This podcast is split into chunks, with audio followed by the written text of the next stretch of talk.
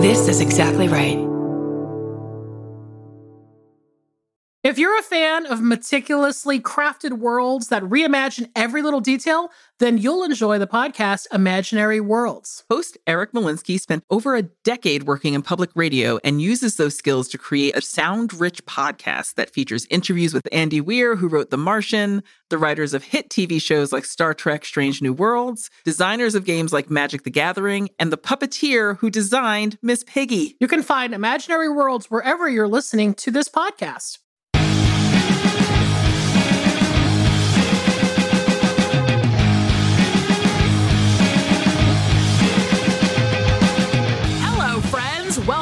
To another episode of I Saw What You Did. My name is Millie. I'm Danielle. And yes, we are back. I sounded really happy just then. Your face looked very happy. You look like one of those, uh, like an animatronic Disney character. I've never been to any Disney, but I've seen the I've seen the films. yes. So I, uh, what's going on with you? I mean, I ask you this literally every week, but I'd like to ask you again. What's going on with you? I'm happy to tell you. Um, I have recently started a new job, and it's my Mm. first time uh, as not just a writer on a show, but I'm show running. So I'm I'm running the whole room, which means I get Yes. to help define the story and. Uh, you know, I hired all the other writers, and it's a big, big deal. Um, Yes, I ma'am. can't tell, can't tell you anything about the show, but I can tell you that I'm working. You're the boss. uh, That's all you can tell us. that's all I can tell you. That's all I can say. And it's fun and I like it. And it's um it's a show that Lena Waithe created. So I get to work closely with with that crew and I um I'm excited. I'm very excited. But Oh my God. We're also proud of you. thank We you. love to see it. We truly love to see it. Also, I have to tuck this in here because um, just to puff you up a tiny bit more, but I am reading your book. Oh, It's not out right now. You know what that means? I got an exclusive copy. Yes, I roll like that. Um, but I'm reading it. I'm in the middle of it, and I love it. Duh. Oh, thank you, Millie. That means like it means so much to me when people I know and love read it, and even not, even if they don't like it, I'm just so thoughtful. I'm just so grateful that people take the time and that Yeah. you've taken the time to read it. And there's a lot. Of, what's weird about writing a book too that I've I've been thinking about lately. Now that I'm like starting to do events for librarians and all this stuff, is that um you can know someone for a long time and think you know like a lot about them, but there's a lot of things that you just can't translate in you know conversation or in dinner conversations. Like there's a lot of nuanced stuff that like you can tell me about your life and i get but if i read you writing about it it would still be a, a fresh experience. So i'm glad for that. I 100% agree. I mean, even as we're doing this podcast, I mean, I've known you for technically a, a, a long time, um, but there are times when we're just talking that you'll like slide a little info about you, same aka your brother is super hot and looks like Drake. uh, and I was like, oh, I didn't know that about her. And now all I'm doing is like staring at this photo of her brother with hearts in my eyes. But also, you're right though about the like. I guess maybe it's different. Like when you write, when I'm sure that for you, writing about yourself is different than just talking about yourself, like to a person, like just in that conversational way. Um, and you're probably, you know, putting a lot of details in there that you wouldn't even necessarily bring up in a conversation. Exactly. Exactly. So I think that's that's why I get happy when people I know are reading it because I'm like, oh, like you know these things about me. It's not strange or weird for you to hear them, but the way that I'm talking about it is like more informative. So I just feel like that's that's something that makes me feel very close to my friends, and I like that a lot.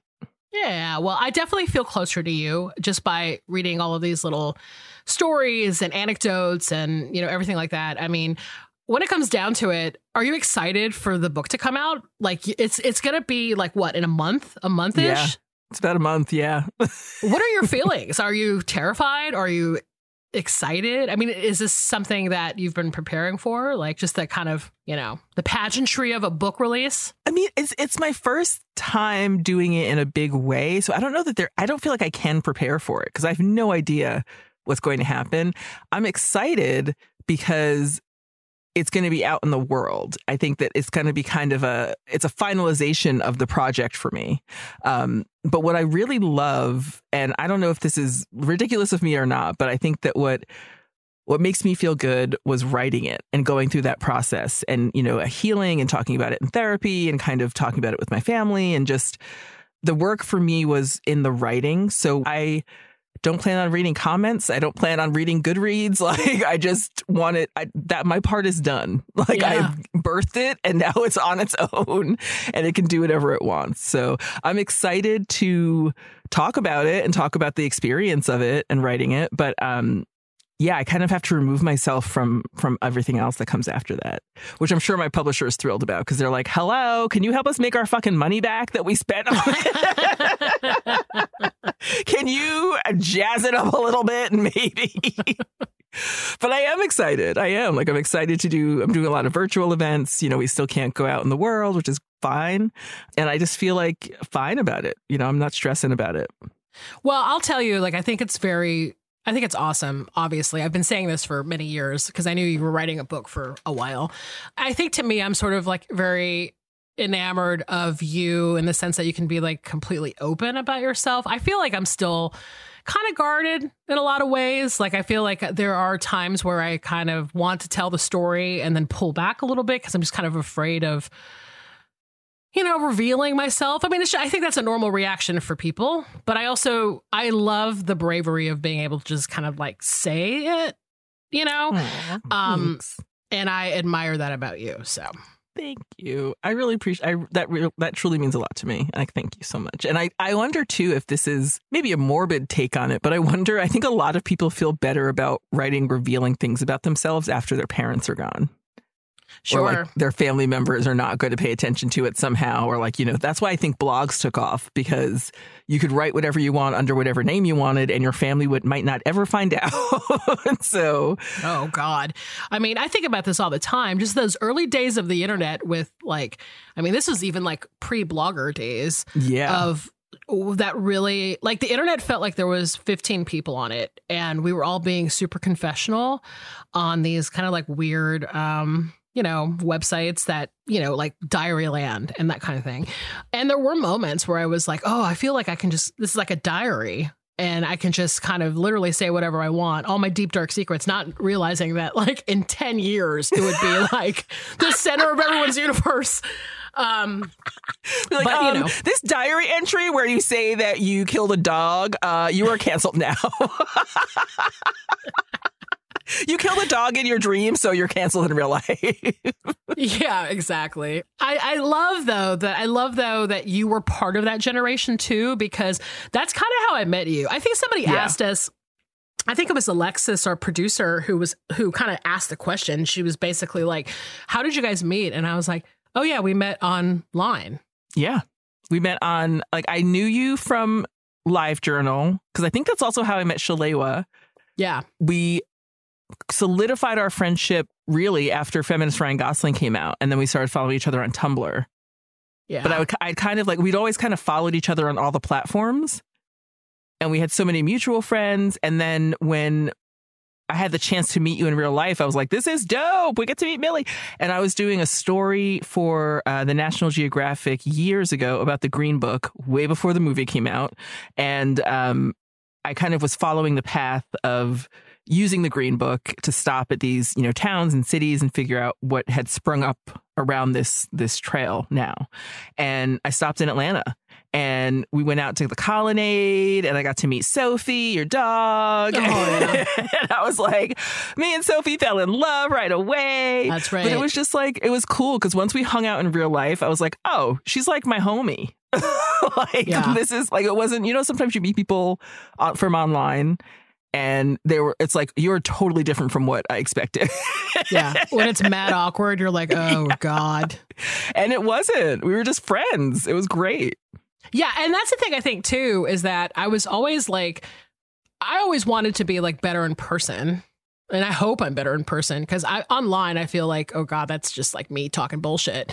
Um but that I'm also just sort of like able to you know be engaging and be conversational Yeah. and not weird, you know, in person. And I feel like the there's a it's funny because a lot of like I have a lot of friendships now that if I trace it back, it's either from LiveJournal or Flickr because Flickr yes. was kind of a thing for me as well, where I had a lot of like friends that I met through there because we were both, you know, everybody was into photography and whatever.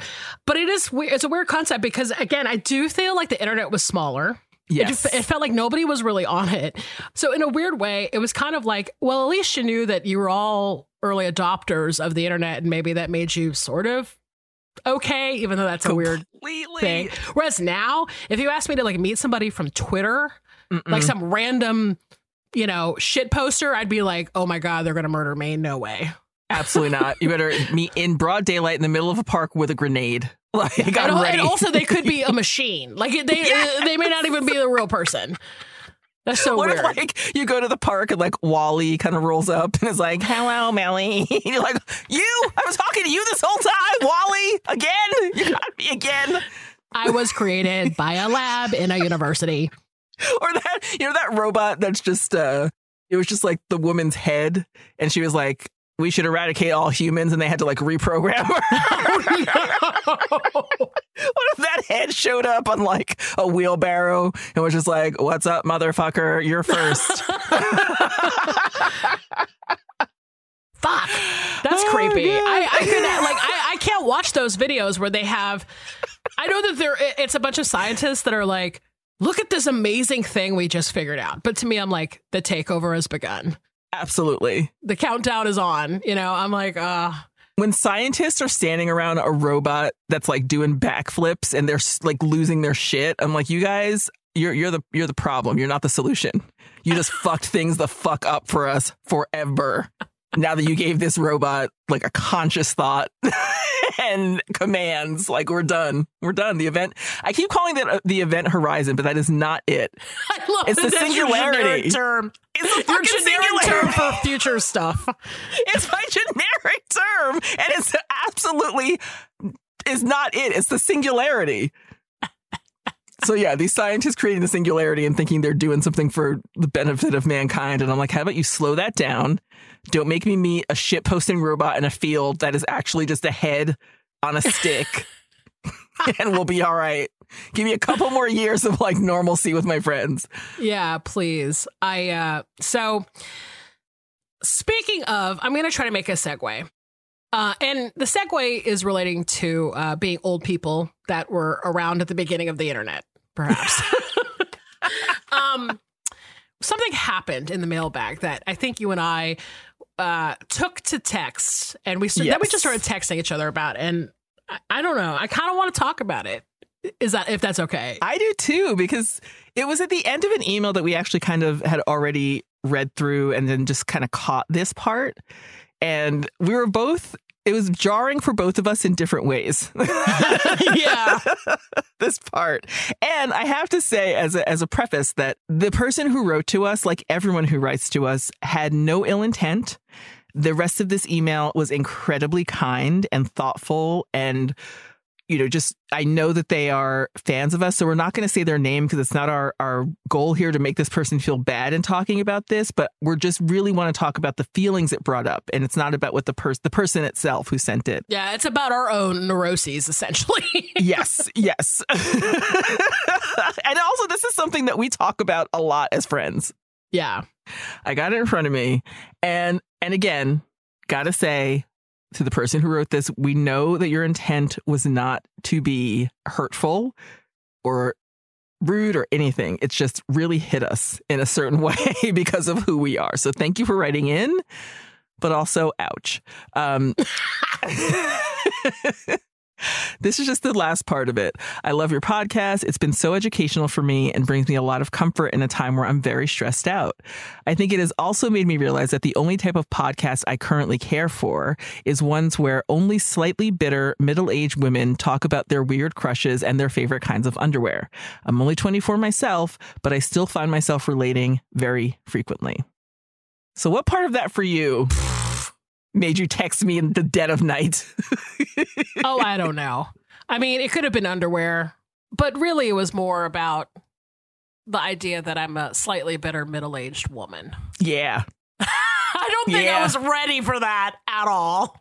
that hit me right in the heart bones. like I did not expect that sentence to really just like hit me like it pierced me like an arrow. Oh yeah. And for me, it was the bitter, the slightly bitter part of it. I think that because I'm currently at the happiest moment of my life, and I don't think I sound bitter, because bitterness to me might mean something different than it means to this person. But I don't think of myself as bitter, and that that really shocked me that that could be how I'm coming across. I don't think that bitter applies. Uh, that's right. just my me personally. I don't think bitter applies to you necessarily. I don't or think you. It, it, yeah, I think bitter is like a much meaner nastier kind of thing where if I was bitter, I would be sitting around being like, I have contempt for these people and I hate them and I wish they would die. Fuck them. Right. You know, I mean, for me, I think just not liking the term joggers is not bitter necessarily. Right. I don't know if I'm wrong about that. I don't um, think you are. Cuz that's how I feel too and I think we we live in a culture what's really more you know maybe it helps me metabolize this in order you know to to kind of blow it up a little bit into a macro sense instead of a micro sense. But that feeling for me is also that we're not accustomed to hearing women's opinions. Yes. In our culture, unless they're framed as dis- decidedly positive or decidedly negative, or specifically angry or extremely happy. Like we're not used to just hearing, uh, and again, in a broad cultural sense, women talking about their lives without needing an input on it. so I'm happy that we're doing that, but I know that it's foreign to a lot of people to hear this, and it might you might have to, you know, you're using the tools that you have in the toolbox of how you're ingesting that information. But for us, it's not bitter. Um, I don't think we're bitter. I think we're pretty joyful people who have a lot to say and have a lot of opinions and are able to level you know some some barbs at ourselves that are in the moment it's not something we carry around with us plus we're funny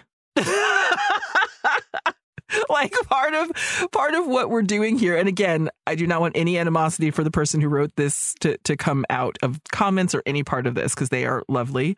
Um but i think it's also part of the the thing that we're dealing with right now which is that it's we're putting our voices out into the world and it breeds familiarity uh, that you know we're right in your ears and we're talking honestly and truthfully about ourselves.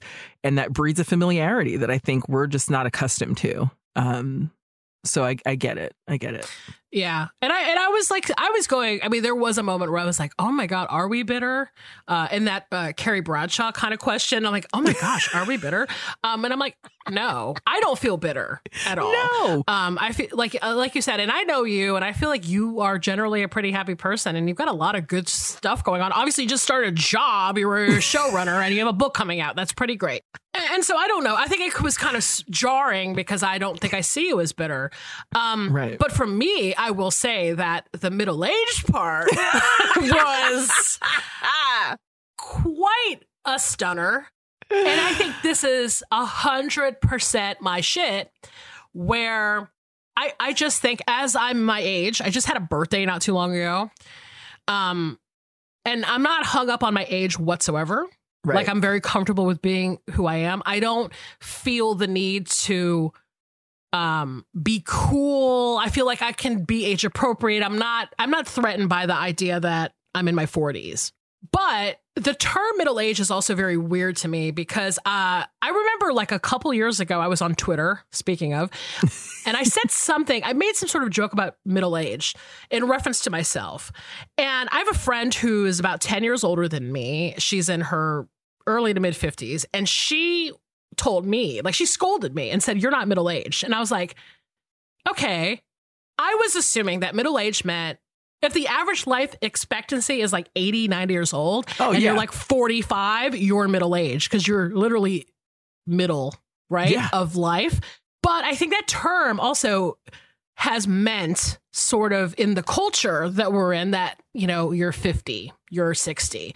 That's middle age, which I often am like, I'm confused by it all, to be honest, because I'm like, you know, well, then if you're 60 and you're middle aged, then when are you a senior citizen? Is it 80? Exactly. Or like if you qualify for your social security, like aren't you a senior citizen? If you can get a senior citizen's discount, you're a senior. You're no longer middle aged. Look, if I get a free popcorn in a movie theater, I'm I'm a senior citizen, even if it happens tomorrow. I will claim it. I've got enough gray hair that if someone wants to give me a free popcorn because I'm old, knock yourself out. There are times where I'm getting somebody sliding me an extra pickle, like when I'm doing takeout, and I'm like, "What's this about? Is this because I'm old? What's going on here?" But it does. It is jarring, I think, especially since the the person who wrote in gave their age, which Right. did not help, by the way. that I was like, "Oh wow, we are a lot older than them." Well, we're double their age, essentially. Double we're almost double their age. Right. But it just kind of made me stop to think like, you know, okay, like now somebody who's twice as young as I am thinks that I'm middle aged. Right. And does that mean that I'm middle aged? Now that if somebody has called me that, then now am I middle aged? And I mean, it's kind of all TBD to be honest on whether or not I actually apply to that term Right. but the feeling is definitely like oh wow um because you know i i work with a lot of young people at my Mhm. job and um i'm definitely in those twitter streets seeing young people interact and you know instagram and that kind of thing and and i do feel i feel a, a difference like Yeah. If I have friends that are in their mid 20s and I as much as I love them and I feel very like connected to them, I'm older than them and I know it and I feel it, Yes. you know. And truthfully, if you, I, I hear you loud and clear. And if you, the way I kind of tend to define it and feel fine calling myself middle aged is because if you belonged to a generation and the style of your generation is now a trendy comeback, you're middle aged. like the minute I saw someone 18 years old wearing a choker, I was like, well, that's fucking it. I'm staring down the, the canon of perimenopause and somebody is cosplaying as me when I was 18. I'm middle aged. I'm middle aged. We've lived long enough to see the shit we liked as kids make a comeback as like an old school trendy thing. Yeah. Oh, like when we talked about H&M. I mean like Yeah. I to me when I went into H&M and saw the fucking Nirvana t-shirts and all that stuff, I was like, "Oh, like I feel like I'm hmm definitely, you know, of a certain generation that has aged out of all this. I think to me also, I'm literally seeing young people sort of go through the same motions that I went through. Cause that's, I think ultimately that's what it is, is that uh, I'm sitting here going like, I know that I'm older than you because I can literally see myself at your specific age doing exactly what you're doing. Yes. Like I remember being in film school in my early 20s and kind of discovering films. And Yep. you know, I remember when I first started getting into film. I mean, I, am going to talk about this maybe a little bit um, today in our episode. Like when I started getting into art movies and I started getting into foreign films and that kind of thing. I mean, that was kind of like a big revelation for me. And that was definitely like an early 20s thing for me. I was in college, I was going to, you know, the university movie theaters, I was hanging out with people, you know, getting recommendations from professors and it was all Yep. sort of like Oh, now I'm into French New Wave, and now I I watched Woody Allen movies. I watched, you know, sort of '90s independent cinema, and that was kind of like what I did in my early 20s. And I'm watching it happen now, like, especially online, where, you know, I see like a 24 year old being like, I just discovered, you know, uh, Anna Karina. And I'm like, yeah. wow. I remember that feeling. Like, I remember being 24 and being like, oh, I want to be a French girl Yep. in a 60s movie with my, you know, black and white postcard pinned to the wall and my like dried flowers and my blonde furniture and my giant white billowy tunics with my you know cigarette pants. You know, I, I Oh was like, oh, I want to do that, right? I feel you so hard, and I I can't I can't help but think about how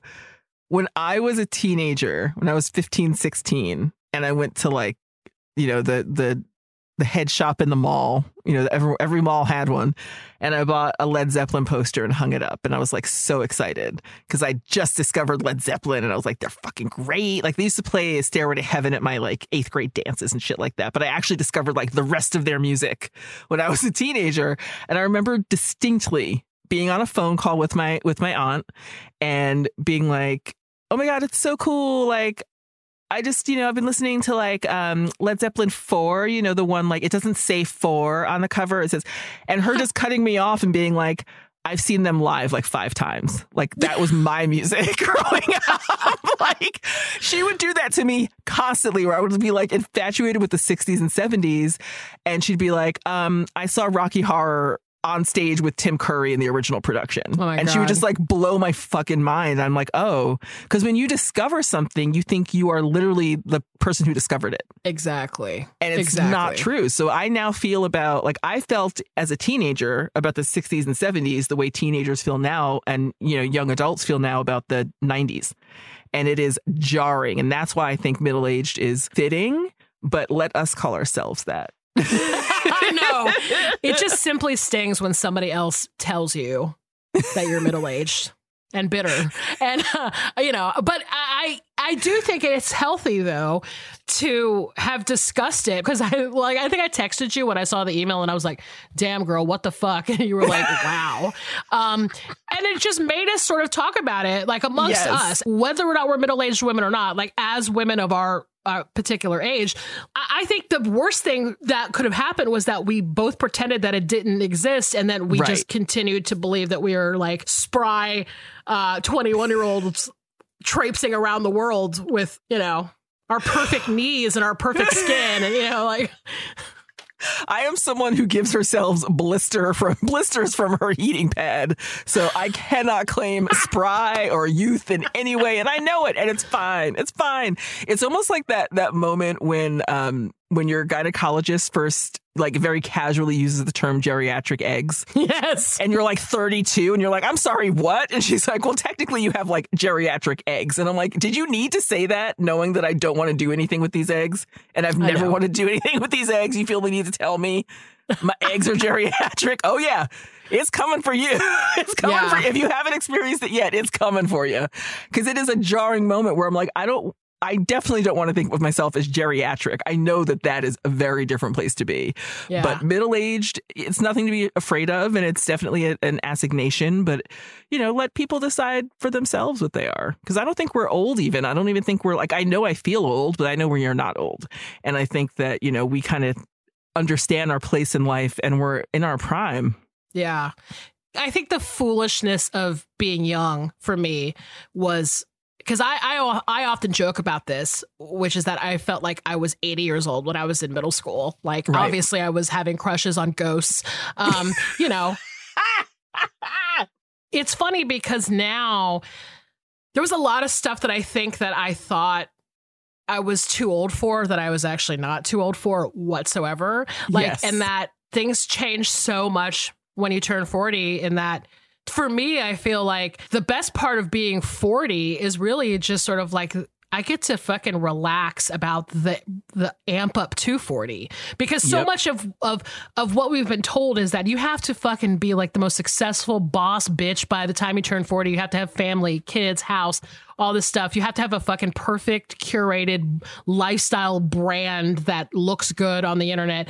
And then when I turned 40 I was like oh Okay, well, fuck it. Like, who cares now? Like, I don't care about being Mhm. young. I don't care that I didn't do all this shit. It literally, you just, it's another fucking day. Yeah. You just live your life in the way that makes sense. Like I've I've lived my life practically backwards. You know, I didn't go to finish college until I was 30 and then I did my master's degree.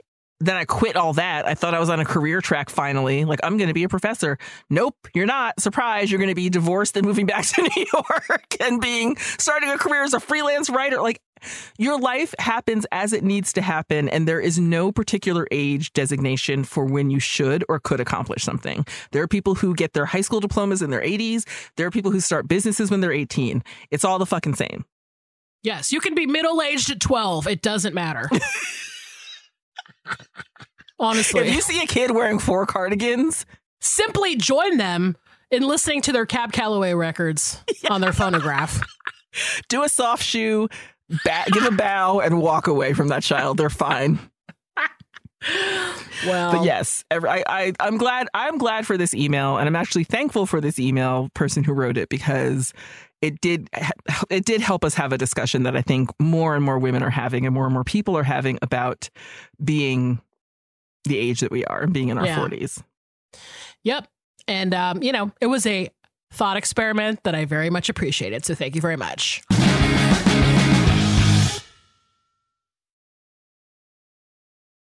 Okay, girl, let's talk about this theme this week because I'm pretty sure. I mean, we always say this, but we're like, oh, um, welcome to the deep recesses of our mind and our friendship with some of these themes. But for some reason, this one is really a joke, like an inside joke that we both like thought of and laughed at. So what's the what's the theme for this week? Um, our theme for this week is Y2K prom king and queen. And we're only discussing movies starring both Tobey Maguire and Katie Holmes. and there are only two so far. um, why is it funny that we're talking about Tobey Maguire and Katie Holmes? Because I really do think that um, the Y2K aspect of this is funny because they were famous. Like this, I think like late 90s, moving into the early 2000s was obviously like a it felt like ch- sort of generally a teen era. You know how like we have yes. we go through these periods where there seems to be like a lot of teen entertainment all at once. And um, I think we've talked about this before. It might have been in a bonus episode. It might have been in a very early episode about like um, kind of the late 90s and um, early 2000s and sort of like what was happening culturally with like the boy bands and you know kind of like the youth market yeah i mean other stars of this this uh this time include Clea Duvall, yes. Josh Hartnett, Yes. like the movie The Faculty, if you've ever seen that movie, stars yes. everyone who was popular from this era. Kevin Williamson, yeah. a big part of it. Uh, in fact, that's kind of how Katie Holmes got her start, really, was through Dawson's Creek. I think everybody knows that by now. Um, a lot of WB shows. It seemed to be like kind of that television moving into film because I think initially when we we were thinking about this theme, it initially was about Katie Holmes because we were like, right. Katie Holmes was in like a lot of movies that you know a lot of horror stuff that was happening like in the late '90s, um, and then we were like, wait a minute, she's been in two movies with Tobey Maguire, and Tobey Maguire is actually that person too. He's almost like the male version of Katie Holmes, where you know uh, he started out in you know some a smattering of kind of like side character roles. And then you know obviously in my movie it was kind of his like big role. And then yep. he moved into like bigger movies and then was Spider-Man. And you're just kind of like okay so here's like these two young people that were kind of like at the height of their fame at the same time. And it happened to be during like the late 90s early 2000s and how are they in two movies together? Um it's great. And we want to and we, they're prom king and queen. They are the prom king and queen. And i want to know if they talk about it when they go to lunch with their children. Well, and part of that, and part of the joke about that for me is that um, they they played. They were much older, especially Tobey Maguire. I mean, he was playing like young people in his 20s. It's kind yep. of that Sissy Spacek thing too, where you're like, um, here are two actors who were playing like high schoolers when they were like in their 20s. And that's just kind of a funny concept. It's definitely about nostalgia. And as we saw with the bracket, I think a lot of people have nostalgia for this period of time, mm-hmm. aka Cruel Intentions. So um, I'm hoping that you enjoy this little journey we're going to go on today. I'm curious, what were you doing in the year 2000? what were you doing for Y2K? For the actual dawn of Y2K, I think yeah. I was um, I was in my apartment with April, my friend April, that I've talked about um, many times on this podcast. And I remember we were we stayed up we were in the habit at this time of staying up literally until like 7 or 8 in the morning and I think a lot of it had to do with the fact that we wanted to get Burger King breakfast, which is kind of yes. gnarly. But we were like, they're not going to serve this breakfast until 6 a.m. We must stay up all night. And they're going to stop serving it at like 7 a.m. So we Yeah. have to hit that window. Let's change our entire biorhythmic schedule for fucking shitty breakfast, right? For some French toast sticks that are goddamn delicious, I gotta they say. are. Oh, don't even get me started on a Croissan'wich. My favorite airport food. I miss it. I only eat it in airports and I love it. My God, love it. Um, when the dawn of Y2K happened, April and I were in my apartment in Atlanta. And we, I remember we said, we need to see, like, what's the first city that's going to experience Y2K? And we were like, it's Sydney, Australia. Let's turn on the news and see if Sydney, Australia goes dark at the dawn. You know, because, you know, there was that whole stress. There, the stress of Y2K was huge, man. Like everybody was like, yo, it's time to hide your money, pull it out of the banks, put it in the mattress. Like the computers are simply going to fail. Those fucking computer heads on wheelbarrows are going to take over. Like we're fucked. The event horizon. Yeah, it was, it's a true event horizon. And April and I being stupid, we, we were like these like stupid 20 year olds. We were like, like, let's get the jump on this Y2K thing and just see what happens with Australia. And then it was that thing where like they would show Australia five minutes after midnight, lights are still on. Then 30 minutes, lights are still on, people are still going to work, the trains are running. And then we were like, okay, what about Asia? They'd show Asia, nothing going on. And then it was like, it was, re- you know, basically every time zone that reached midnight, everything was pretty much the same. And we were like, okay, Yep. so it's not the apocalypse. Huh. Why did we stress out about that? Let's go get breakfast. That that was the That was Y2K moment for me. What about you? I was. I love that, by the way. Uh, they were like, let's see if it goes dark. We're still going to get breakfast because even if it goes dark, we got a couple hours that we can. We got a little bit of time. Long as they don't fuck with that breakfast, we're good. Oh my god! I know. I was. I was not concerned about it at all. Um, in the year 2000, I was ending my time in like the San Francisco Bay Area. I was like a month away from moving back to New York, and you know, then a year later, fucking September 11th happened. So I'm like, this is Oh, more yeah. what we should have been worried about. Yeah. Um, so Truly. yeah, at 99, I was in I was in a bar in San Francisco. I was uh, so drunk that I could not even tell you what happened at midnight. I don't even I, like Y2K could have actually happened and I would not have known. you were like, I mean, I remember like buying a fucking burrito and like going back to my friend's house and sleeping on the floor. I did not care. I'm like, if it's going to happen, guess what? I have no money to take out of the bank. I have no personal belongings. My landlord can go get fucked. I don't know what you want me to do. If it happens, it goddamn happens. I was working at a Gloria Jean's coffee shop in a mall. Like, what do you want from me? yeah. Well, I'm thrilled that nothing major happened, uh, to Yes. be quite honest. And I am on the hunt for Y2K themed clothing, by the way. I do, that's like one thing I do love about it was just sort of like the marketing and the, Yes. uh, the merch that came out of Y2K. And I'm like, yo, I would fucking rock a Y2K t shirt today. So I'm always, that's like a Google alert I have is like Y2K merchandise. That's awesome. Much, a much bigger deal than what actually happened, but it's also good because Yeah. you know, we needed our money for the Burger King breakfast and the drinks. So And look, maybe if Y2K had happened, we wouldn't all be searing our eyeballs on Twitter all day, every day. We would have realized that computers could harm us and learned a fucking lesson, but we didn't, and we're here. So, hello. I know. Um, God, that's depressing. Uh, well, are you going first this week? Yeah, I'm going first this week. Ooh, oh my so we can get right on into these movies.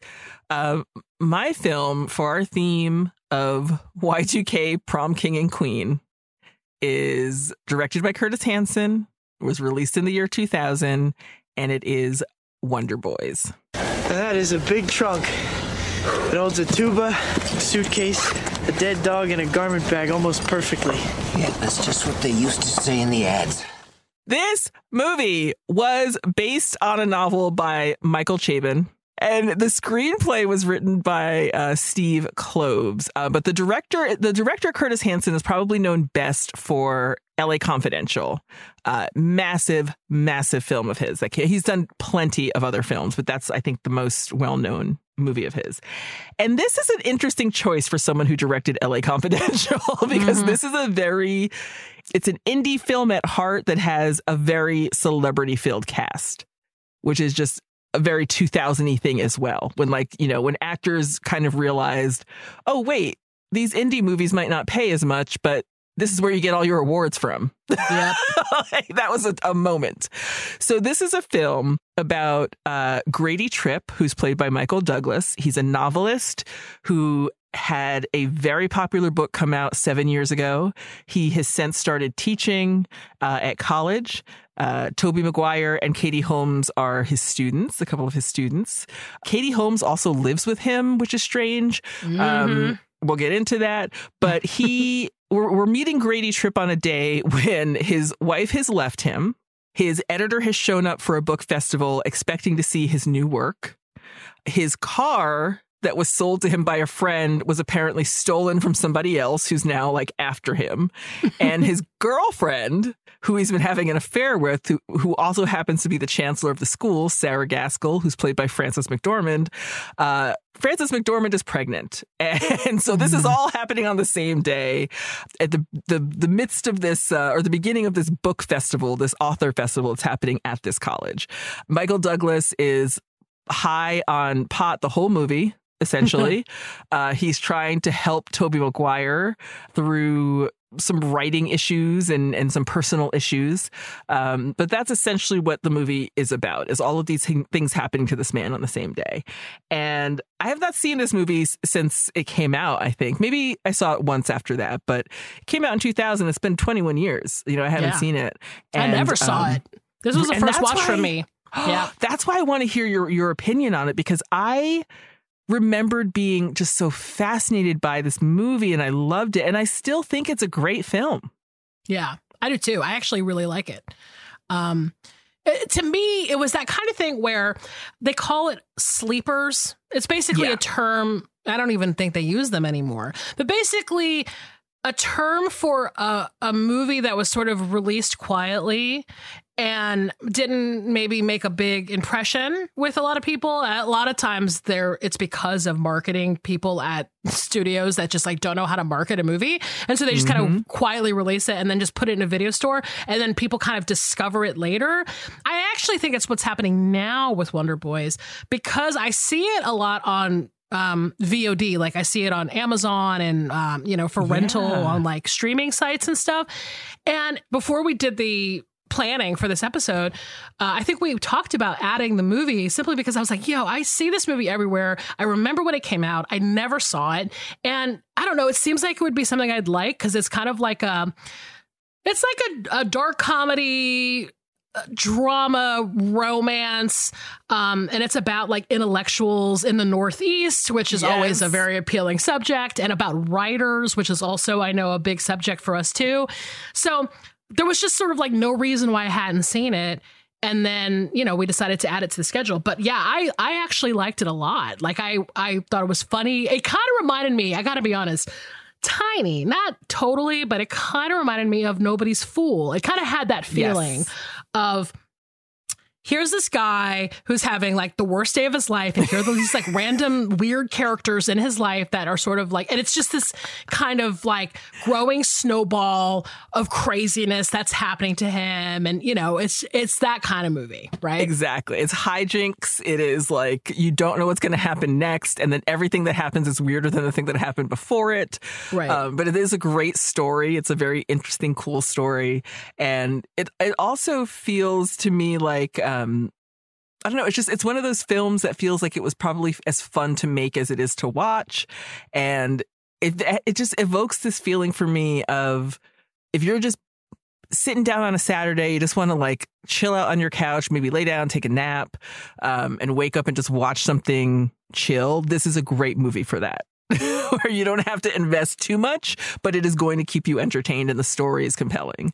Uh, and I I loved it. I think all of the performances are great. Tobey Maguire's character is James Lear, and James Lear is like this catatonically depressed student who just so happens to be a brilliant writer come to find out and also the biggest liar anyone has ever met oh exactly and also gotta say um big classic movie fan, which of course, you know, Yep. definitely pulled me in. I was like, oh, here's this college kid who's a weird writer who also watches Tyrone Power movies and knows um, how Gig Young died. I'm like, ugh, be still my beating heart, I James mean, Lear. My There is God. a scene where James Lear, in front of Robert Downey Jr., who plays uh, Grady's editor, uh, his editor is Terry, Terry Crabtree. And it's almost like a party trick, but you can tell that this is just how his mind works. And James Lear just starts reciting the names of celebrities who have died from drug overdoses and, and alcohol overdose and alcohol. And he does it alphabetically and it's just like boop, boop, boop, boop. It's this person, it's this person, it's this person. And Terry Crabtree is fascinated. It is great. Oh, it's a great scene. But what, what cracks me he up and I both, because you know we talk about Christian Slater being that sort of archetype of like the weirdo uh, in the back of the classroom that kind of drew you in. That would have been like a James Lear for me. I'm like, oh, this guy is on some like spooky shit about Yep. old movie stars. I think I'm in love. And he's reading celebrity bios from that era and like yeah he is fully in it. But the, the thing that cracks me up is how he's perceived by his classmates. Like when you open at the opening of this film james is finishing reading a story and one of his classmates says his stories make me want to kill myself. And then Grady Tripp is like, let's keep it constructive. And the next, per- next person is like, no, seriously, I don't understand why he does this every week. oh my god! Ha- ha- did you take writing classes when you were in school? Like, do you remember stuff like that? No, I've never taken a single writing class. Wow. Yo, I took one when I was in college and I, God, it is basically exactly like that where people are just like, God, I don't get this. This doesn't make any fucking sense. And you're just like humiliated. There's no such thing as constructive criticism for a group of people who are super at a super competitive age Yeah. and like fighting tooth and nail for every scrap of recognition they can get. Like there's no constructive criticism coming out of that. Yeah. And everybody in the class, I especially, I mean, it was unclear kind of how old he was. I was assuming probably like 18, 19 years old or something. But, um, it also is that moment too where you're that young and you're in a writing class and you literally are just copying like writers that you like. So like Yes. everybody in that classroom is like trying to be Hemingway, trying to be like, you Mm-hmm. know, Sylvia Plath or whoever. And, you know, it's just a bunch of like young people that don't really know f- shit from fuck, as you have said in the past. And they're just critiquing each other. And I was like, damn, man, I remember this. It was awful. So brutal. it's so brutal. And what's great about this movie is that you've got kind of both ends of the spectrum where you have Grady Tripp who has been working on a book for seven years. And there's a moment which is in the trailer, so I don't think it's a spoiler, where you see him type on a typewriter. The number is 261. And he's like, Yeah, you know, I've been working on this book for a while and it kind of ballooned up to 250 pages. And then he types 261 and then says, and then it got a little bit bigger than that. And then he types types another one. So he's has a 2,500 page book that he's been working on for seven years that is not done. Single spaced, by the way. Somebody points that out. Katie Holmes points that out. Or it might be Robert Downey Jr., but yes, somebody points that out. And he is like petrified because his editor, who he picks up at the airport, and we will talk about that scene as well. His editor is like excited because he's like, You keep telling me you're almost done. And Grady's like, Yeah, I'm almost done. And then he's got this like boxes full of book that are just Yeah. nowhere near being done. And on the flip side of that, you have this sullen, depressed, like catatonic, practically catatonic teenager who is an astoundingly good writer, as we come to find out. And he's being taught by someone who cannot write anymore in a way that is cohesive or comprehensive. I love that. I love that juxtaposition. I love that dichotomy. Yeah, I was wondering because as a writer, I was thinking, wow, Danielle probably has a lot to say about that because, you know, of that moment where he talks about, like, there are moments where Grady is basically like, I don't believe in writer's block. I think he said that um, Yep. at one point, uh, and everyone's like, clearly, you wrote like a 2,000 page. You're just writing through your bullshit. You don't even know what's going on.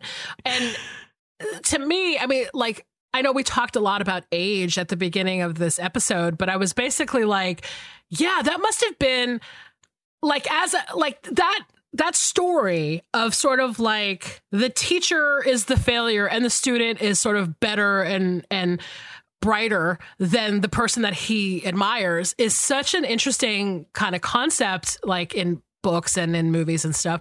But as a writer did you like have an anxiety about like that concept of him just sort of having written so many words but they just don't go anywhere? And like Yeah. that feeling of god. Uh, the last book that i wrote was so awesome. And now what? Like what am i gonna do you know Yeah, like the last book he wrote, by the way, is called was his first book was called, or the book that was very well well known was called The Arsonist's Daughter, which is such a movie, such a spot on movie note about how novels are named. yeah but I didn't. You know, it's strange, and I think this is potentially why I didn't. I haven't taken any writing courses, and um, I didn't really have like an attack of seeing that because I don't think you can teach writing, and I know that's a controversial statement, potentially, but I don't think that I have ever felt that kind of pressure in writing because it was never the only thing I was doing. And I have a lot of creative outlets. So it never felt like, well, I don't feel like writing today, I'm fucked. It's more like, well, I don't feel like writing today, I'll knit something or I'll, you know, I'll make a fucking tissue holder or like whatever I'll I'll do other things. Um, so I never allowed myself to be blocked creatively because I didn't put all my eggs in one basket. But what really did give me a little bit of anxiety was seeing this James Lear character be so depressed and so like fed up with life because he felt like he was as worthless as people were telling him he was and he didn't believe in his own writing that was hard for me because i Yeah. think that happens a lot where people stifle themselves and silence themselves because the world is telling them you're weird or this isn't what we want to read and if somebody doesn't want to read it it doesn't mean you shouldn't write it you know so that that that hurt that hurt a lot to see that like so expertly portrayed in in film And then you know what's really interesting about the Katie Holmes character is that Katie Holmes is very reverent towards Grady. Almost okay, first of all, it is weird that she's living with him. Like I was Yeah. like, wow, that's strange. To be honest, at the beginning of the film, when they mention that, I just assumed that they were in a romance. I was like, oh, uh, Katie Holmes is dating Michael Douglas. Like, uh, is it going to be like one of these movies? But Mm-hmm. as it turns out, that's not the case. She, I think, is in that position where she's like, oh my God, I like really admire this older man and I think he's brilliant and I want to, you know, start a romance with him. And he's like the person that's like, no, not interested. And, you know, it's because he's obviously like, as we find out, in love with the Frances McDormand character. But that is something that you very rarely see, by the way. You very rarely see that middle aged professor guy turn down a young student. You know, I'm like, exactly I appreciate that shit. Let's just say that. and turn her down and be in love with someone who's age appropriate. Yes, my God. I was thrilled by that. And I know that's like sad, but I was thrilled. no, I don't think it's bad at all because you're right. It's so rare. 21 years later, it's still rare to see that. And I love that that character of Sarah Gaskell, who's the chancellor of the school, uh, was played by Frances McDormand, who is just always such a bright light gem of an actor for me. Love Uh, and she played the fuck out of that role where she's like, you know, I'm pregnant and uh, that's what's up. And I don't know what we should do about it, but I'm not going to wait around for you to make a goddamn decision. So, you know, I might do it on my own. Um, but I love seeing a woman in flux in that way who's like, I've got these two men who are not doing it for me. And I'm prepared to go it alone if I need to. Cause uh, like she's recognizing her own power and her own direction in that. And I really love that. Like I just love seeing that. So she's always fantastic, but she was particularly great in this role. And her husband is played by Richard Thomas. Uh, good night, John Boy, if that means anything to anyone. and Richard Thomas just so happens to be Grady's boss. He heads up the English department. So it's a very convoluted thing that I think what also gets me about this film now is now that I've been through college is that it was so indicative of what academia is like at that level when it comes to like I don't know if this professor really knows what the fuck they're talking about, but they have tenure, so I don't know. like, they're not going anywhere.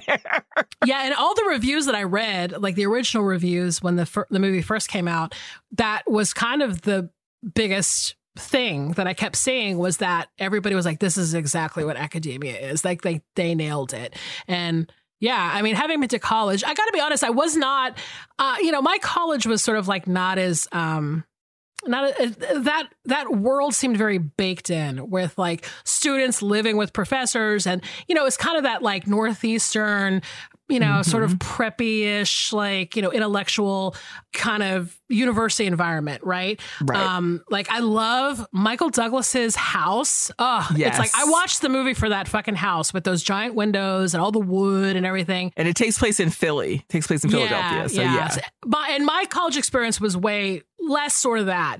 Um, but it's fascinating because it was that thing of like uh, I remember worshiping professors certainly Yes. But not hanging out with them, I guess, in that way. Not living with them or trying to date them. Definitely not. Um, I want to ask you, though, about the Robert Downey Jr. character because we've talked about Robert Downey Jr.'s thing that he does mm-hmm. in like all of his movies, uh, which is essentially be- what he is in this movie, too. He's like definitely his Robert Downey Jr. self. But he, for, for whatever reason, it's a little different. And, it, and, for some reason i really enjoyed it. I enjoyed him being himself in this role. Right. Um, but i know that he has a lot going on in this movie as a character. And it's baked into the character which i find fascinating too because for something that came out in 2000 it was kind of wild at that point i think to see someone who was not necessarily nailing down their sexuality as a yeah. character and was very fluid, very sexually fluid. And um, when he arrives and at the airport and Grady is picking him up, uh, he just so Terry Crabtree just so happens to have met uh, a beautiful woman on the plane, and the first thing Grady says is like, "That is a transvestite, right?" And he's like, "Yeah." And they're using the term for the time, which is you know someone who dresses in alternate gender clothing. Um, so they weren't using the the umbrella term we use now of trans. And it wasn't said as a slight. It was just kind of like yeah that's terry. That's terry all over. Terry's sexual life is very diverse. Right. and so they don't expressly land on him being gay. Um, i think he's he's i feel like this character would identify as queer and he's fine with it. And i think that's why his robert downey jr.ness is kind of more more appreciative in this film because he's got he's kind of one of the lighter characters in this not because there's no depth to the character but because his approach and his boyishness is a part of what makes this character feel more more joyful. Um, the one part though that really like stuck out to me too about the person that he meets on the plane is when Grady is driving her home yes. and she starts removing her makeup and her wig and everything because she's going home to her and she family. says that she yeah. said he calls her Antonia and she's like it's Anthony now that I'm home right which is heartbreaking in, in heartbreaking. its own way you know yeah. like it's really a beautiful scene yeah, that's a that's real. I mean, that's a real scene to me.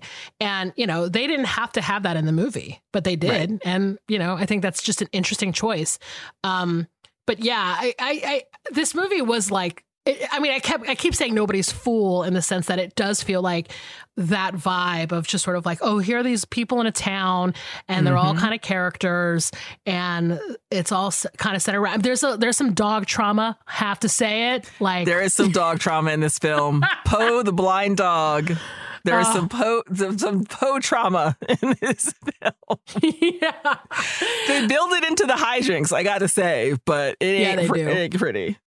yeah, but it is. It that's kind of what it did remind me of. Nobody's fool in that way. Just sort of like, oh, here's the here's a a, a sample of a town. There's a kind of grumpyish guy in the center of it and you know his life is kind of a ridiculous farce, but hopefully it gets back on track. And you know, like I love that. That's that's a fun type of movie to watch. I was really happy to see that um, this movie was as good as I remembered it being all around. Yeah, um, it felt kind of cozy and I, I, appreciate that so much. And yeah, I'm, I'm so glad you picked it. I'm so glad uh, it gave me the opportunity to finally see it. And, you know, when it comes down to it with Michael Douglas, too, you know, I think a lot of people remember him, especially in the 90s, like leading up to something like this. Um, they remember him a lot for his like erotic thrillers or his like mm-hmm. tense dramas. And you forget that he can actually be like kind of you know, a warm, like he can play this type of character, like a professor. Um, and you know, I, I, I appreciated that as well. I liked his like little professor glasses that he kept like, you know, Yeah. wearing on and off. Uh, and his scarves. In his bathrobe, he writes in this pink bathrobe and wears these big wool scarves. And Yeah. it's almost like we talked about last week with with you know Bruce Dern playing that kind of stern character, but you put it in a comedic setting, and suddenly it's a different it's a different ball game. yeah. It's a different exactly. way of acting for them. So I like that too. Yeah. Good choice. So glad you picked it. Thanks. What it your pick is fire. Oh boy, oh boy, oh boy. um all right, so my movie for this week for the theme, Y2K, Prom King and Queen, is a movie from 1997. It was based on a book of the same name that was written by Rick Moody. It is called The Ice Storm and it was directed by Ang Lee. Are you watching this? Watching what? Nixon doofus. He's a liar. Calm down, I wasn't in on it. It was 1973, and the climate was changing. Care to play? It's strictly volunteer, of course. A key party? The men put their car keys in a bowl, and at the end of the evening, the women line up and fish them out.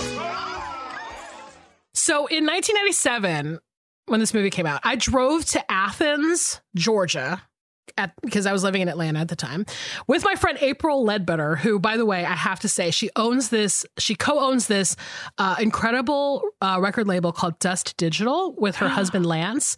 I've known them forever, but April and I in 97 drove to Athens, which is about like an hour and a half away from Atlanta. And we went to the University of Georgia's student movie theater to see this movie. and I totally went in blind. Um, I had never seen an Ang Lee movie before. I had never even heard of this movie before. And at the time, um, this was like one of the first art films that I remember seeing in a movie theater, like on my own, you know, with like friends.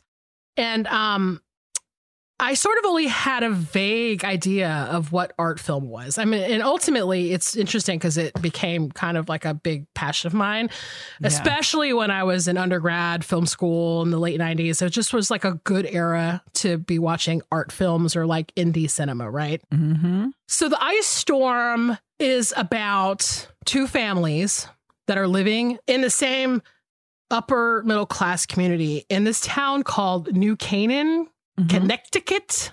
As the, as the train conductor says, or the train guy, he says Connecticut. I've never been to Connecticut, so I don't know what New Canaan's like. But it's um, Thanksgiving break in the year 1973 and there's this giant storm on the horizon for that weekend where basically it rains a bunch and then it just immediately freezes right so it's causing this like great big ice storm which is obviously the name of the movie. So these two families are comprised of this like really incredible ensemble cast of characters. So there's the Hoods, who are Kevin Kline and Joan Allen, who play Ben and Elena, and their kids are Paul and Wendy, who are played by Tobey Maguire and Christina Ricci. And then there's the Carvers, who are played by Sigourney Weaver and Jamey Sheridan as the parents. And then their kids are Sandy and Mikey, who are played by Elijah Wood and Adam Hann-Byrd. And he was the little man Tate in Little Man Tate. Um, and basically, we see through these two families the ways in which they are sort of navigating the world during a very culturally tumultuous time. Right. And the film is narrated by the Tobey Maguire character, who is coming home for Thanksgiving from this private school in New York City that he attends. And, you know, this was essentially the ice storm was Tobey Maguire's kind of first big role. And he was in his early 20s playing a 16 year old, like I think I mentioned before. And the narration that he gives in the film is kind of set inside the world of this comic book that he's reading on the train, which is the Fantastic Four. And um, unfortunately, I have like zero knowledge of comic books. But essentially, what he's saying in the narration is that the Fantastic Four is a family. And just like all families, it's a powerful bond, but it's also very complex and complicated. And he kind of pops in and out of the story because he's away at school um, for most of it, where he's kind of like smoking weed and like learning philosophy. And he's competing with his roommate, who's played by David Krumholtz, by the way, whom I love. He's such a good actor. Uh, plays a lot of like weird guys. I love it. Um, and then the two, him and his roommate are kind of like fighting for the attention of this like beautiful rich girl. Uh, who was played by Katie Holmes, and this was her first movie. And her character is named Libbets, which is like a, Casey. a running joke in the movie where he says Libbets, and everyone's like, "Who is named Libbets?" And I have to say, I've never heard that name before either. So I was asking. And I like that in, in both of, both of our films, which I didn't mention in my film, but they're they're friends. Like they're they're they're friends who, um, you know, in one film, this one, he wants to be more than friends, but in the in Wonder Boys, he they're content to be just friends and know kind of about each other. So I like Yeah. seeing them play these characters that don't necessarily have to be romantic. Yeah, they're they're definitely connected. They interact in both of these movies. But the ice storm really is rooted in this specific time and place where it's set. And there's actually this really great YouTube video that I will definitely post a link to where um, Charlie Rose is interviewing Ang Lee and James Schamus, who was the producer and the screenwriter for The Ice Storm. You know, him and Ang Lee were frequent collaborators. They worked on a lot of stuff together. And it's the two of them with Rick Moody, who was the author of the original book.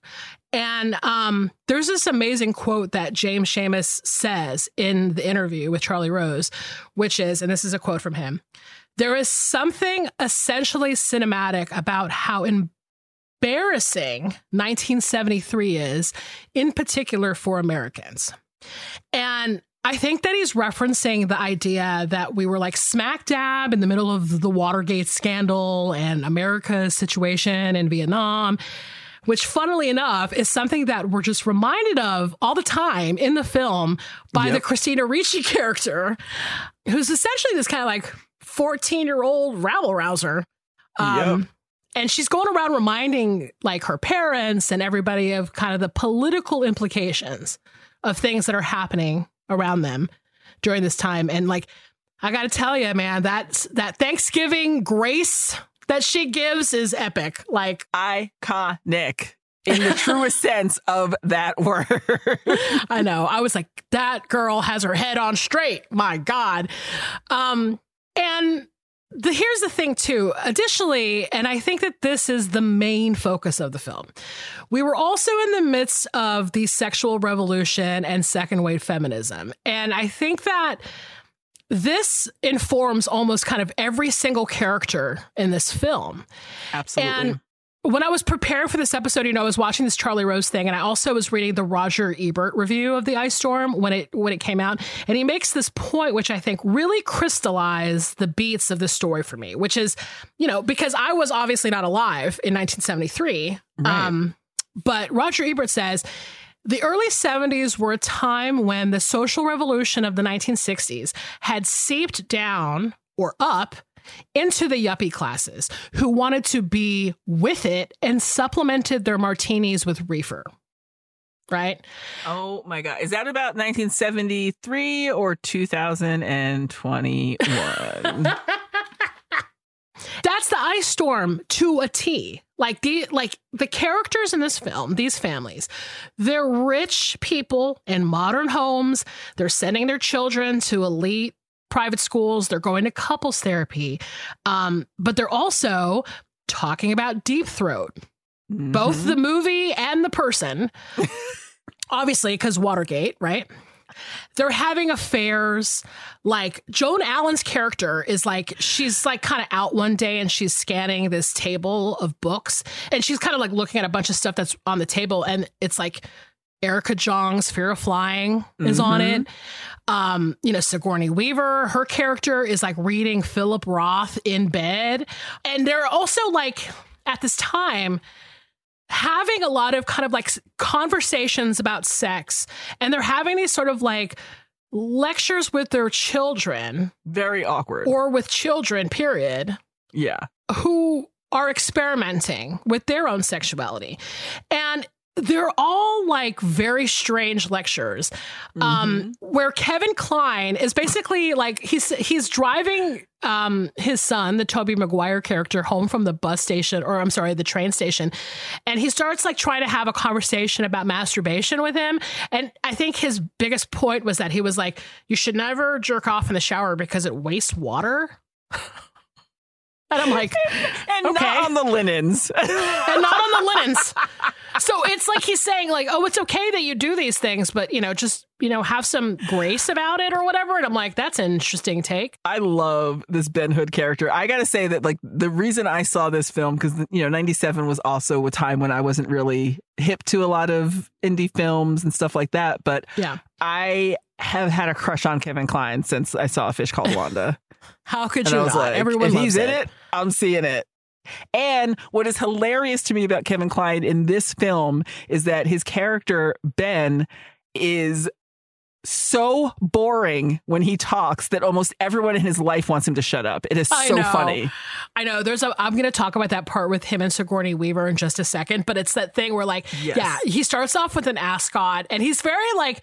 It's funny because he seems really buttoned up. I mean, essentially, he has this kind of um, hoity-toityness to his voice when he speaks, and um, you can tell that he's probably coming from this like older generation that now is in the midst of this like sexual revolution where he's sort of like, oh, well, now we're talking about porn movies like in, you know, mixed company. And I'm talking to my son about, uh, you know, masturbation, but I can't help but be like the 50s guy with like, you know, the very like straight and narrow, you know? And, his wife is like wearing a crochet doily couch thing as a vest. Like Oh my God. they are de- definitely out of step at a time a little bit. Oh, a little bit. Yeah, no kidding. And honestly, like the other kind of sexual lecture in the film that is mind blowing is when Sigourney Weaver catches Christina Ricci. Now, this is like Ben and Elena's daughter. So the neighbor mom catches Christina Ricci and Sigourney Weaver's son in their bathroom, kind of doing the whole like, if I show you mine, you show me yours thing. And the way that Sigourney Weaver like snatches Christina Ricci and then starts like evoking Margaret Mead, like coming of age in Samoa, fucking, you know, like this idea that we're sending our children out into the world. You know, it's like this total like ridiculous speech. And Christina Ricci's like, what are you talking about? I mean, it's just sort of like mind blowing to me. And also, like, again, it's this new era where in any other era before this, you would have taken that child, sent her to boarding school, uh, sent her away because she did this, like, egregious, foul, disgusting, immoral thing. But she would have had like a clitorectomy. Her nipples would have been cut off. Like, get this kid as far away from sex as possible. Exactly. And instead, now we're having these like, you know, anthropological conversations with with the children about discovering their own sexuality. It's very interesting. And I, I do think it was interesting for this film to focus on the upper middle class white families because if this had been a middle class black family or at truly any class level of black family in the 1970s and saw their children playing if I show you mine, you show me yours, that child would have been picked up and tossed out the door like Jazzy Jeff. Like just Right? Yeah. you are never allowed to come in this house again. I don't want to know you. Right. And that I think is the most important point is the idea that these are people who are of the suburbs. Like they are upper middle class, living in the white suburbs. They are finally discovering the revolution that had already been going on since the 60s. And now, sort of like, again, like Ro- Roger Ebert says, it's trickled down or trickled up into their class, into their neighborhood. And it's fascinating because they kind of have like, this weird vibe to it. Like they they're curious, but they're also like proper. So Yeah. there's this weird kind of dichotomy there. And one of the biggest moments of the film revolves around a key party that's hosted in the neighborhood by one of their friends who was played by Allison Janney, who looks fucking incredible in that dress Phenomenal. best look ever. I was like, she, her hair is like pinned back. She's got that flowy polka dot dress and she's in her like fancy colonial house. It's so incredible. I hope one day there is like a Met Gala exhibit of all of Anna, Allison Janney's costumes throughout the ages because her and I, Tonya, her and Drop Dead Gorgeous, her Yeah. in this film, like just give us the costumes, put them on some mannequins, let us weep communally about how great she is. I mean, she is one of the best actresses, but she also is the one of the best character actresses ever because she gets to play like weird, quirky characters in awesome outfits. And I'm like, man, what a what a fucking career! I would love to be that. If I was an actor, I would definitely be like an Allison Janney. I would aspire to that. Yes. Um, but here she is in this movie having a key party, right? I think you guys know what a key party is. I don't have to explain it. It seems so hokey and corny now, but Explain you know, it anyway. it was the thing. Essentially, it's a party game where people come into the party, put their car keys in a bowl, and at the end of the night, people go into the bowl one by one and pull out a pair of keys, and that's who you went home and fucked. That is a key party. I love that you say that like it's the most boring thing in the world. You've been married for 25 years. You're going to go home and fuck somebody else. Who cares? well, you know, but it's that thing where it became kind of like a cliche when talking about this era, and especially in this sort of racial class context because it's like oh here's like a bunch of like rich people's parents out in the burbs cheating on their spouses is based on a game that involves mm-hmm. car keys. And you know but yeah you're right. I mean the sort of like the foundation of that is actually pretty crazy but it, it, it did become this kind of like cliche thing about this time. But you know, infidelity is a big part of this movie, especially, you know, because um the infidelity is kind of a part of these characters sort of examining their wants and desires, which obviously is a big part of the sexual revolution. And you figure out that Sigourney Weaver's character is having an affair with the Kevin Kline character. But she's basically detached from it. And she's also detached from her duties as a mom and a wife. And like the, and what we were talking about earlier is that there's a scene where they've just finished having sex. And then you know of course Kevin Kline is talking about his office and golf games and doing all the shit. And he's talking kind of endlessly. And Sigourney Weaver is basically like uh uh uh wait you need to stop. She's like I don't want to hear this. Like I already have a husband Okay. I don't need this stuff. Okay.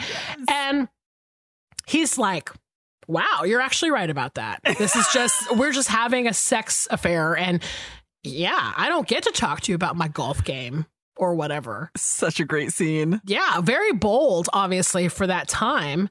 But also, too, you know, with the Joan Allen character, she's sort of adrift as well. And she's trying to figure out her own womanhood. And, you know, she's wearing the doily shirt. Um, she's kind of the opposite of that of that Sigourney Weaver character where she's very much like I'm a wife and a mom and I don't know who I am beyond that. And at the same time, you know, her daughter, Christina Ricci's character is very bold in her life at her age. I mean, she's supposed to be 14 years old. Um, you know, she's very bold politically, like we said before, and she's very sexually aware and has been experimenting both with Mikey and Sandy in the basement. Um, and it's sort of implied that the Elijah Wood character, Mikey, is a stoner. Um, but also Sigourney Weaver, his own mother, says, Oh, he's been out of it since the day he was born, Right. which is so fucked up. It is bonkers because he's not stoned. He's just a very scientifically strangely minded person. And to the point where like his dad comes in at one scene in one scene uh, the jamey sheridan character and says you know um, you know i'm back. And he kind of looks up and he's like you were gone? Like he just doesn't notice things that other people would find important. And he is obsessed with molecules. Mikey loves molecules. It's all he wants to talk about. He will freak you the fuck out with some molecule information He's using the molecules to explain like the existence of man. It's like he's on one. He's deep. And I mean, honestly, like, you know, it could be that he is simply like on the spectrum or something like that. But honestly, you know, they allude to the fact that he might just be stoned. But I, I don't think in the movie he ever, I never see him smoking weed or No. anything. I think he's just like an intense young man. Meanwhile, his brother is out in the backyard whipping a hibiscus with an actual real leather whip that his mom gives to him to play with instead of a lighter. Yeah. He's blowing up his damn toys on the back porch. I mean, like speaking of intense, like both these sons are intense yes. as fuck. And he and Sandy in particular. So, you know, Mikey and Wendy are of the same age and they, they go to the same school and they're kind of like, um, you know, fooling around a lot uh, after school.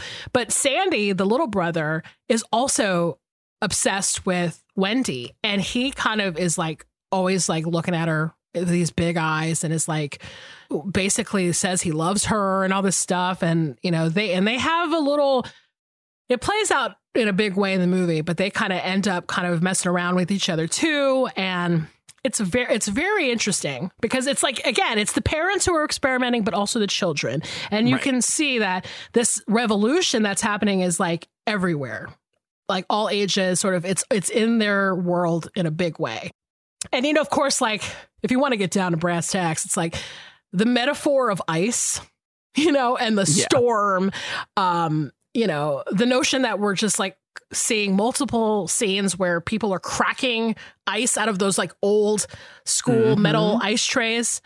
You know, if, if you want to take those scenes and sort of make the connection that maybe we're talking about the thawing of morality and hangups and everything in this era. I mean, that's like a, it's not lost on me. That's a metaphor I, I completely understood. like, look, I'm smart. I get it. I get it. Um, but anyway, I mean, at the end of the day, this movie to me uh, I, I, haven't seen it in a while, and it is still incredible. Just to kind of give you a little bit more information about Ang Lee, like this was his second English language movie because he he immigrated from Taiwan in 1978 to attend school in Illinois, and he later went to NYU and. Um, he was actually in the same class as Spike Lee, and he worked on Spike Lee's thesis film when they were both at NYU together. Whoa! And uh, he was a you know going to go back to Taiwan, but he was persuaded to stay in America after he made a short film and he got an agent and the agent was like you should stay in America and make movies. And he had made uh, like a kind of a trilogy of these Mandarin language films before he made Sense and Sensibility, which is his first English language film. You know, I, I think it was like 95. But I will say that I think it's really interesting knowing that this movie is about a very specific moment in American cultural mm-hmm. history, right? That an outsider like an Asian immigrant, was able to make this like really thoughtful, sort of nuanced film about white people living in America, right? Yeah. Because he did not come to the States until 78. So he wasn't even here in 73. And I'm certain there were many differences between his life up until that point and the lives of these characters that are in this film. Um, but I think in that Charlie Rose interview, he says that that this concept kind of served the movie. You know, it was basically that he has a detachment that made him sort of focus on the characters and their emotions.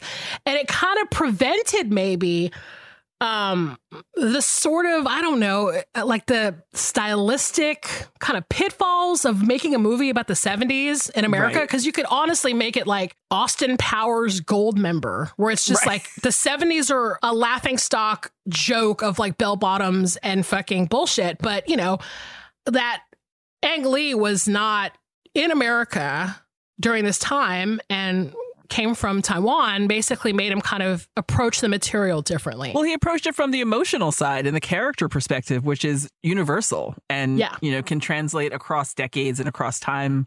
Um, you know these these time frames that we're looking at. So I think that was really smart and it made it more of a. I think that's why for me it's a classic film because it just yeah. you know it evokes a time he's definitely talking about a specific year, a specific moment, but the emotional heft of this film is just everlasting. Yeah. There's, I mean, it is, there's a lot going on in this movie. There's a lot of characters who are um, having their own journeys and discoveries, and they're kind of like moving in and out of each other. And that's a really hard task. And even like Rick Moody, the author of the book, he actually thinks that the movie was in a lot of ways better than his book because he was saying that like Ang Lee was able to kind of remove the first personness of the book and Right. was able to really like kind of you know show the characters and and and play with that part of the story and that uh, in a lot of ways the movie was better than the book that he wrote which is kind of incredible. That makes sense because he they use that Tobey Maguire as narrator very sparingly. It's Yeah. not like he's narrating every scene or you know he's he it's a very light touch to use that device and I appreciated that because it allowed that story to be bigger. Yeah, it's definitely not like uh, you know. There's narration in your movie too, and it's happening, uh, you know, all the time. It's just a different technique. You're right. It's Right. not. Um, his narration is sparse, and only kind of when it kind of adds to the story. But yeah, it's I you know, Ang Lee has made many many incredible movies. I mean, obviously he's made like Crouching Tiger, Hidden Dragon, and Life of Pi, and he did Brokeback Mountain, and he's he's done a lot of incredible films that are all about you know a large a large number of them are about the hidden emotions within characters and within people and he's he's got such an amazing visual style his pacing is really really attractive to me like i love that sort of slow moving um especially in this movie where it's about you know this ice storm it's cold it's in this like wooded area and I just I there's a coziness to it, you know, while also being about these kind of frigid white people who are rich and kind of dealing with their own, you know, sort of neuroses. So it's very interesting. It's a it's a great movie. An ice storm is a rare occurrence, and this moment is a rare occurrence. This moment of the 70s, this moment of sexual questioning is a rare occurrence. So I love that as a metaphor as well, that it's just, um, you know, the, these singularities that are happening, not in the robot takeover sense, but in the def- defining moment sense. um, I just, yeah, I love, I absolutely love this movie. I think that, um, for me, just thinking about who these characters become, I feel like Sandy, the younger brother of Mikey, definitely becomes like a serial killer of some kind. Um, hundred a hundred percent. he was already weird, but his first sexual experience ended in like a majorly traumatic way. Oh, yeah. so I'm sure that he became like the BTK killer or whatever. Uh, Uh-huh. Exactly. But and all, all in all, what I really love about this is that this is a really beautiful movie about absolutely terrible relationships. Yep. That's what it is. The long and short of it for me is that it is just it's a beautiful movie. Yeah. It really is. And it's about these these unseen tender moments that are about terrible relationships and the ways that we fail each other in communicating our desires. And I, I just I love it. I absolutely love this film. And again, like I said, it to me it's a classic. Yeah, same here. Love it too. It really is a great period piece that doesn't have the vibe of a period piece where it's kind of just like a mockery of the era. I mean, it really feels lived in. Um, and uh, there's actually a really great video that's on the Criterion Channel's website about the um, production designer for the film and how they found all these different types of houses, and it's really, really great. Um, you know, it's it's it's it's to me, this is a very like artfully made, masterful film. Tobey Maguire plays a schoolboy in both your movie and my movie, and I feel like that type serves him very well. He kind of has a schoolboy look to him. He's the prom king. Yeah. So so basically, the prom king and queen just happened to be together in two really great movies, and I'm glad that we got to like play them both and talk about them both. And um, yeah, it's what fun. a time to be alive. What a time. Gloria Jean's, I don't know if you're still in business, but your aprons were sick. oh my goodness. what about next week? What are our movies? All right, so next episode films. Are you ready for them? The movies for next week are Badlands from 1973 and Six Degrees of Separation from 1993. Try to guess the theme. Try to guess the theme. I don't think you can. Maybe you can. This one is easy. I was going to say, I mean, sort of. you might guess it. Uh, even the hard ones you guess. So this might exactly. You guys will get it. You're very smart. Um, and you can guess by following us on our social media and sending us a comment. You can follow us on Twitter and Instagram at I Saw Pod. And uh, our email address is I saw what you did pod at gmail.com. And you can still use the promo code SAW for Stitcher Premium if you want to hear our bonus episodes, which you know what? I think you should because it's a very loose hangout where you just get to learn an awful lot about Millie and I. So if you go to Stitcher Premium and use the promo code SAW, you can get one month free trial of Stitcher Premium. Yeah, and we do have a bonus coming out, I think on Thursday, and it's um it's a bonus that we're doing that kind of expands upon uh, the last week's episode where we did um, Headbangers Ball. We're going to do a little bit of an extended conversation about that as our bonus. So go to Stitcher Premium and check it out there. Excellent. Thanks, y'all. This was fun. I love these films. I love hanging out with you, even though we are potentially middle aged. We are joyful. we are a gregarious bunch of old bitches, and I'm here for it. I am too. I love being bitter with you every week on I Saw What You Did. Bye. Bye. Mark one. Mark one, bitch.